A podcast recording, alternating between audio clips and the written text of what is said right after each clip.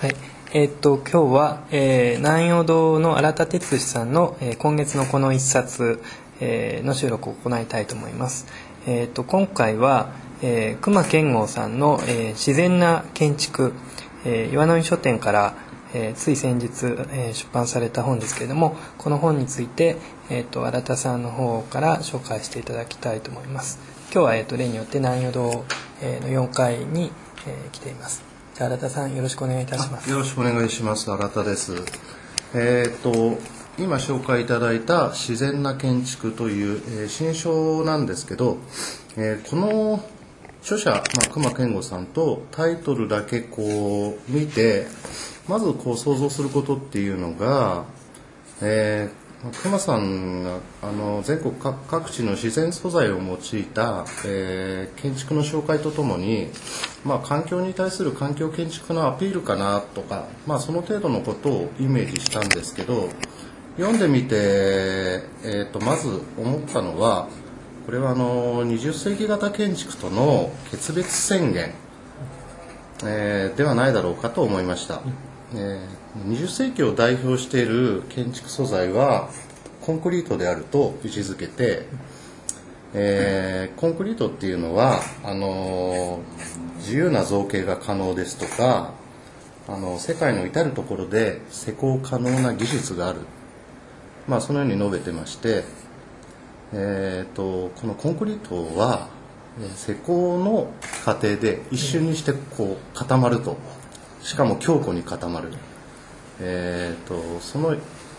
一瞬にしてつまり建築と外部を切断する。そういう素材なんですよね。でこれがこうコンクリートの持つ特性の結構こう象徴的なもので、えー内と外との関係性を分断するっていう言い方をしてたんですけどそれがすごくこう20世紀建築の特徴的な素材だと。まあその建築そうですね。であのしかもコンクリートっていうのはあのすごく化粧のノリがいいと、でどういうことかと言いますとアルミとか大理石とかタイルとか、まあ、木とか、えーそういうあらゆるテイストに対して自由に対応可能な素材だとつまりこう20世紀っていうのは、えーどう見えるかっていうことを追求したそういう時代だったって、まあ、ある意味でそういうふうに熊さん、うん述べてましたよねそうですね。あの、うん表彰と存在っていうこう分け方で話そうでをされてますね。うん。で熊さんは、まあ、考えたことというのは、えー、とこれからはどう見えるかじゃなくてどう作るか、うんそういうことについて追求して、えー自身の作品の事例を、まあ、あ紹介してるっていうそういう本になってますよね。えっとまあ一応構成で全部でまあ8つ8章ですね。でに分かれていてまあえっとこれ7作品ですかね。もうちょっと大体それぐらいだと思いますけども各章でそれぞれのその作品の説明をしながらただすごい僕が思ったのは本当になんか話がえーこう流れる水のようにこうあの読めるというか、あの僕実際6時間ぐらいで読んじゃったんですよ、あはいはい。で本当に、まあ、昨日と今日、えーちょっとずつ時間をかけてかかって読めたというかこんなに一気に、まあ、岩波の本でうん。読める本ってなかなかないなってまずびっくりしました。そうですね。すごく。やっぱり熊さんの本っていうのはこう分かりやすくねあの書いてくれてるんですごく読みやすいしすごくこう進むのも早いですよね。であのこの本を読んで、えー、と20世紀っていうことのまあその最初の何でしょう序章で20世紀とはっていうので、まあ、ページ採点ですけど結構ここがすごくやっぱりインパクトが強い章だなと思ってで過去にですねあの2004年にいややっぱり同じ岩波から負ける建築っていうタイトルの本を熊さん出版してるんですけどでこの20世紀の分析っていうことに関してこの本がすごくこう詳しく述べられてるんですよ。であの建築と社会の関係性とりわけ政治とか経済について、えー絡めたあの指摘がすごく鋭いって思いましてね、あの最近こうやっぱり話題になってるのでサブプライムローンに端を発した世界同時不況ってあるじゃないですか。でそれが実はこう20世紀の初頭に、えー同じことがあったと、そういうのをこう2004年だから今から4年ぐらい前にもう熊さんがこう予言的に書いてると。でさすがにサブプライムローンっていう言葉は出なかったですけどあのー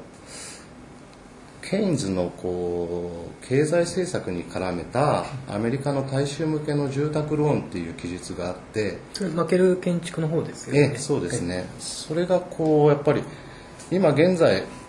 あのこの世界に起きてることと同じことをこう予言してるように書いてるんですよね、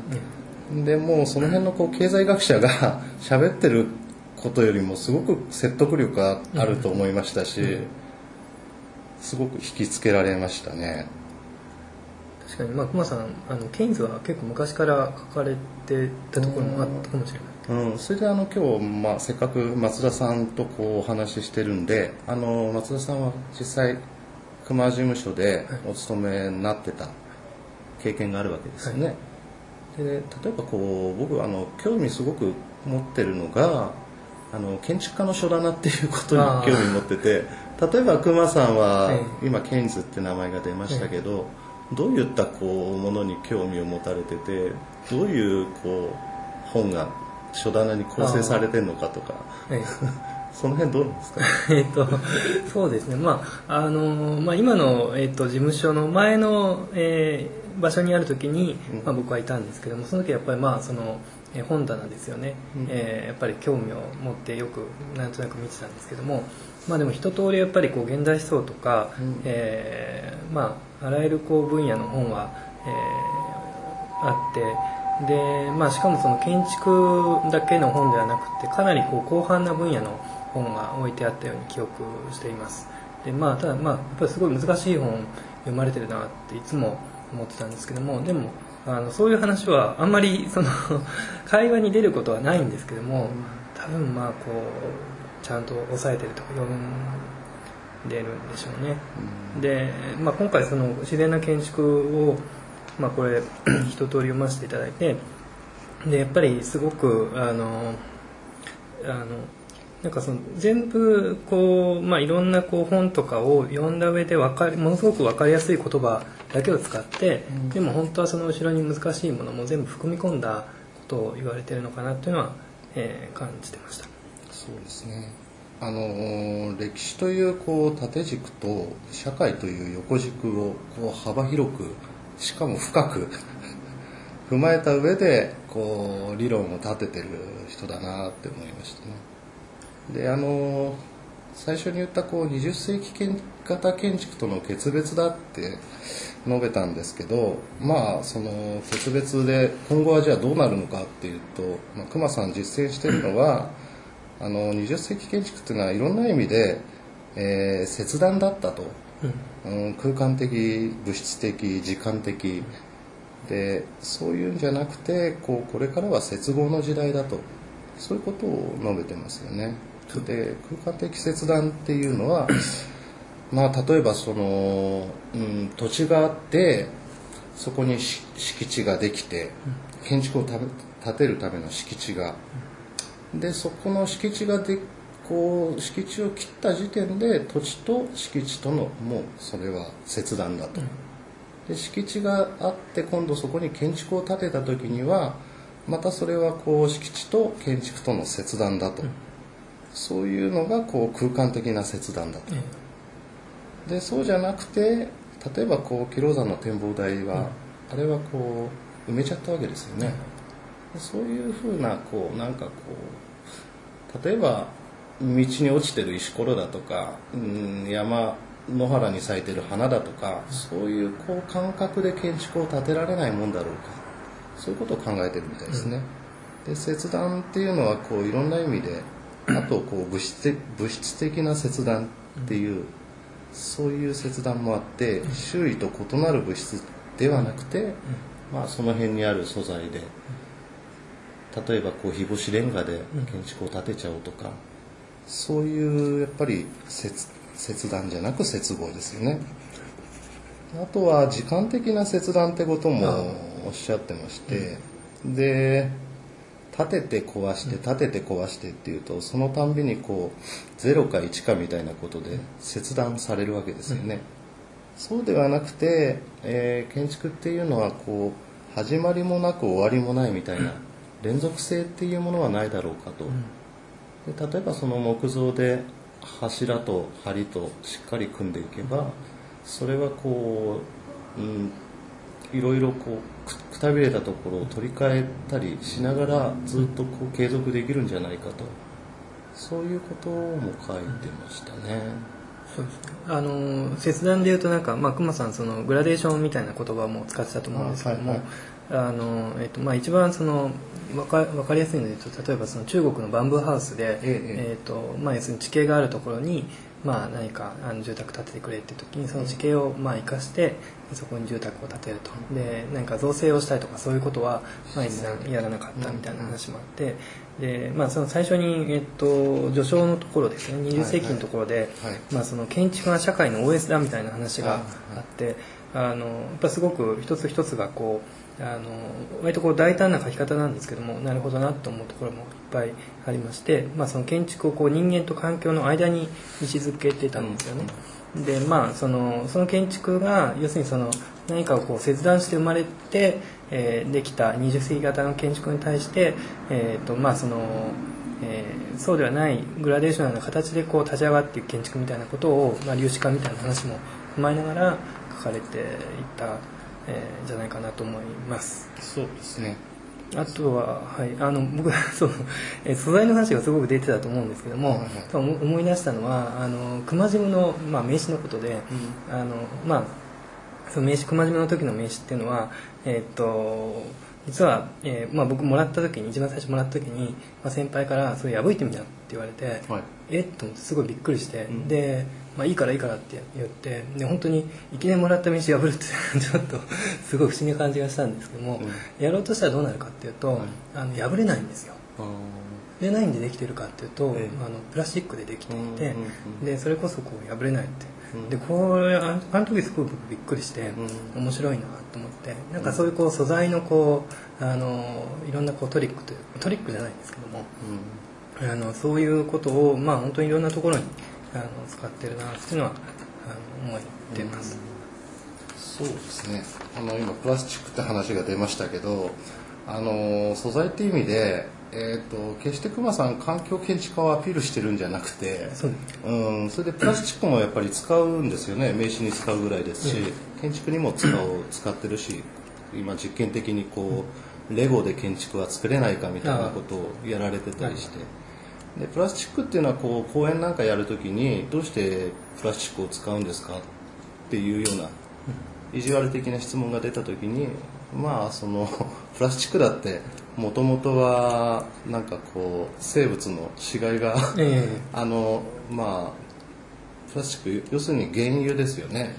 石油製品ということでそういう意味では自然な素材だって。そういう言い方もできると。だからまあその辺はそんなにこだわってないんですよね実はね。あのて必ず天然素材じゃなきゃいけないとかそういうことは一切なくて。ただやっぱりそういう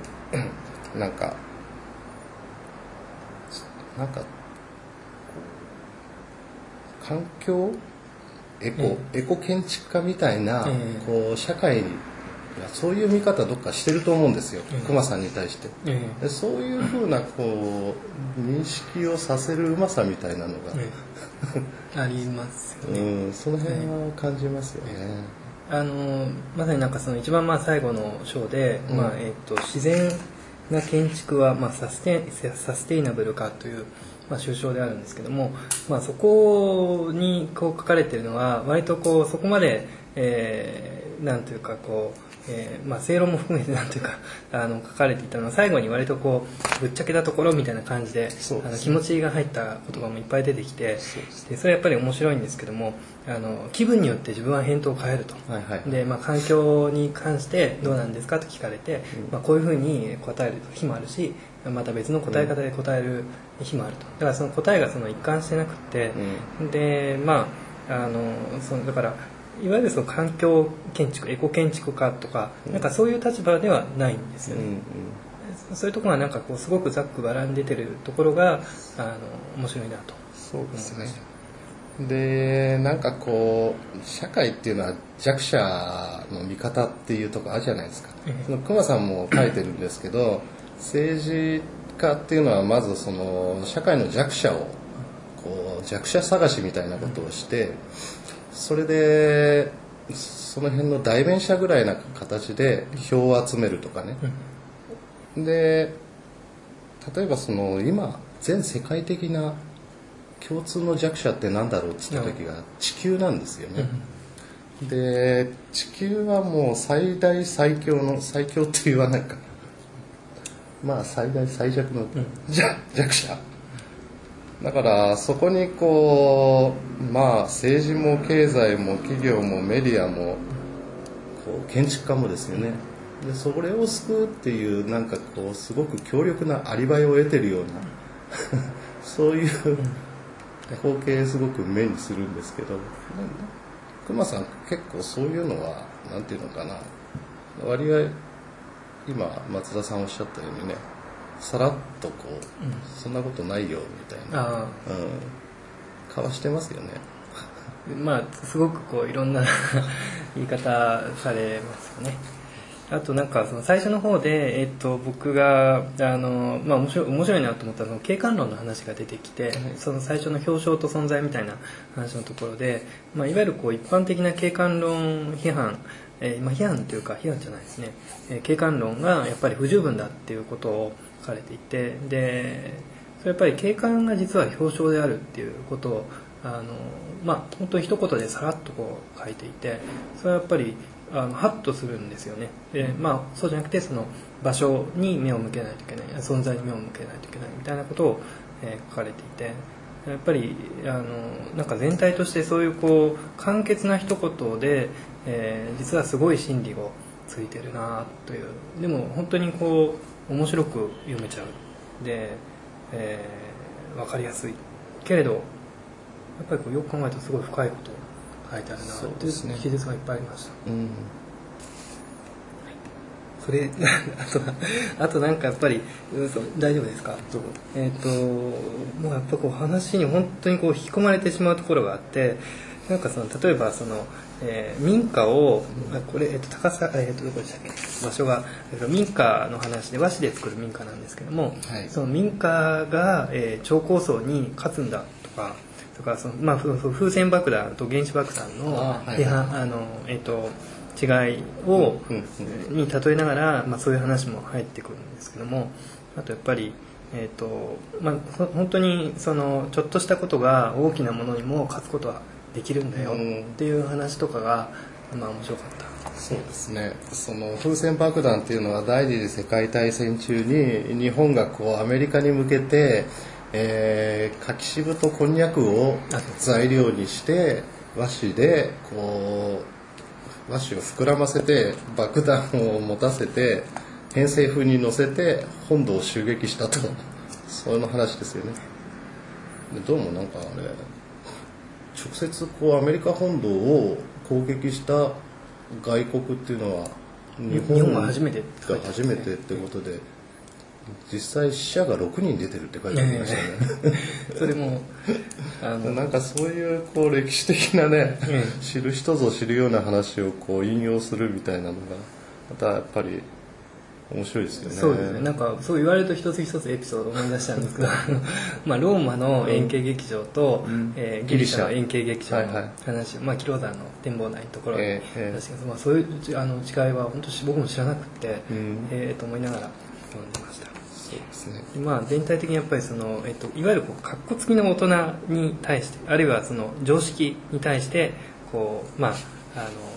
えー抵抗するってこれ熊さん多分違うっていうと思うんですあの何かそういうものに対して、えー、とそこをうまくこう、まあ、取り込むでもないですけどどう言ったらいいんでしょうかね。あの大人の意見を言わないぞ。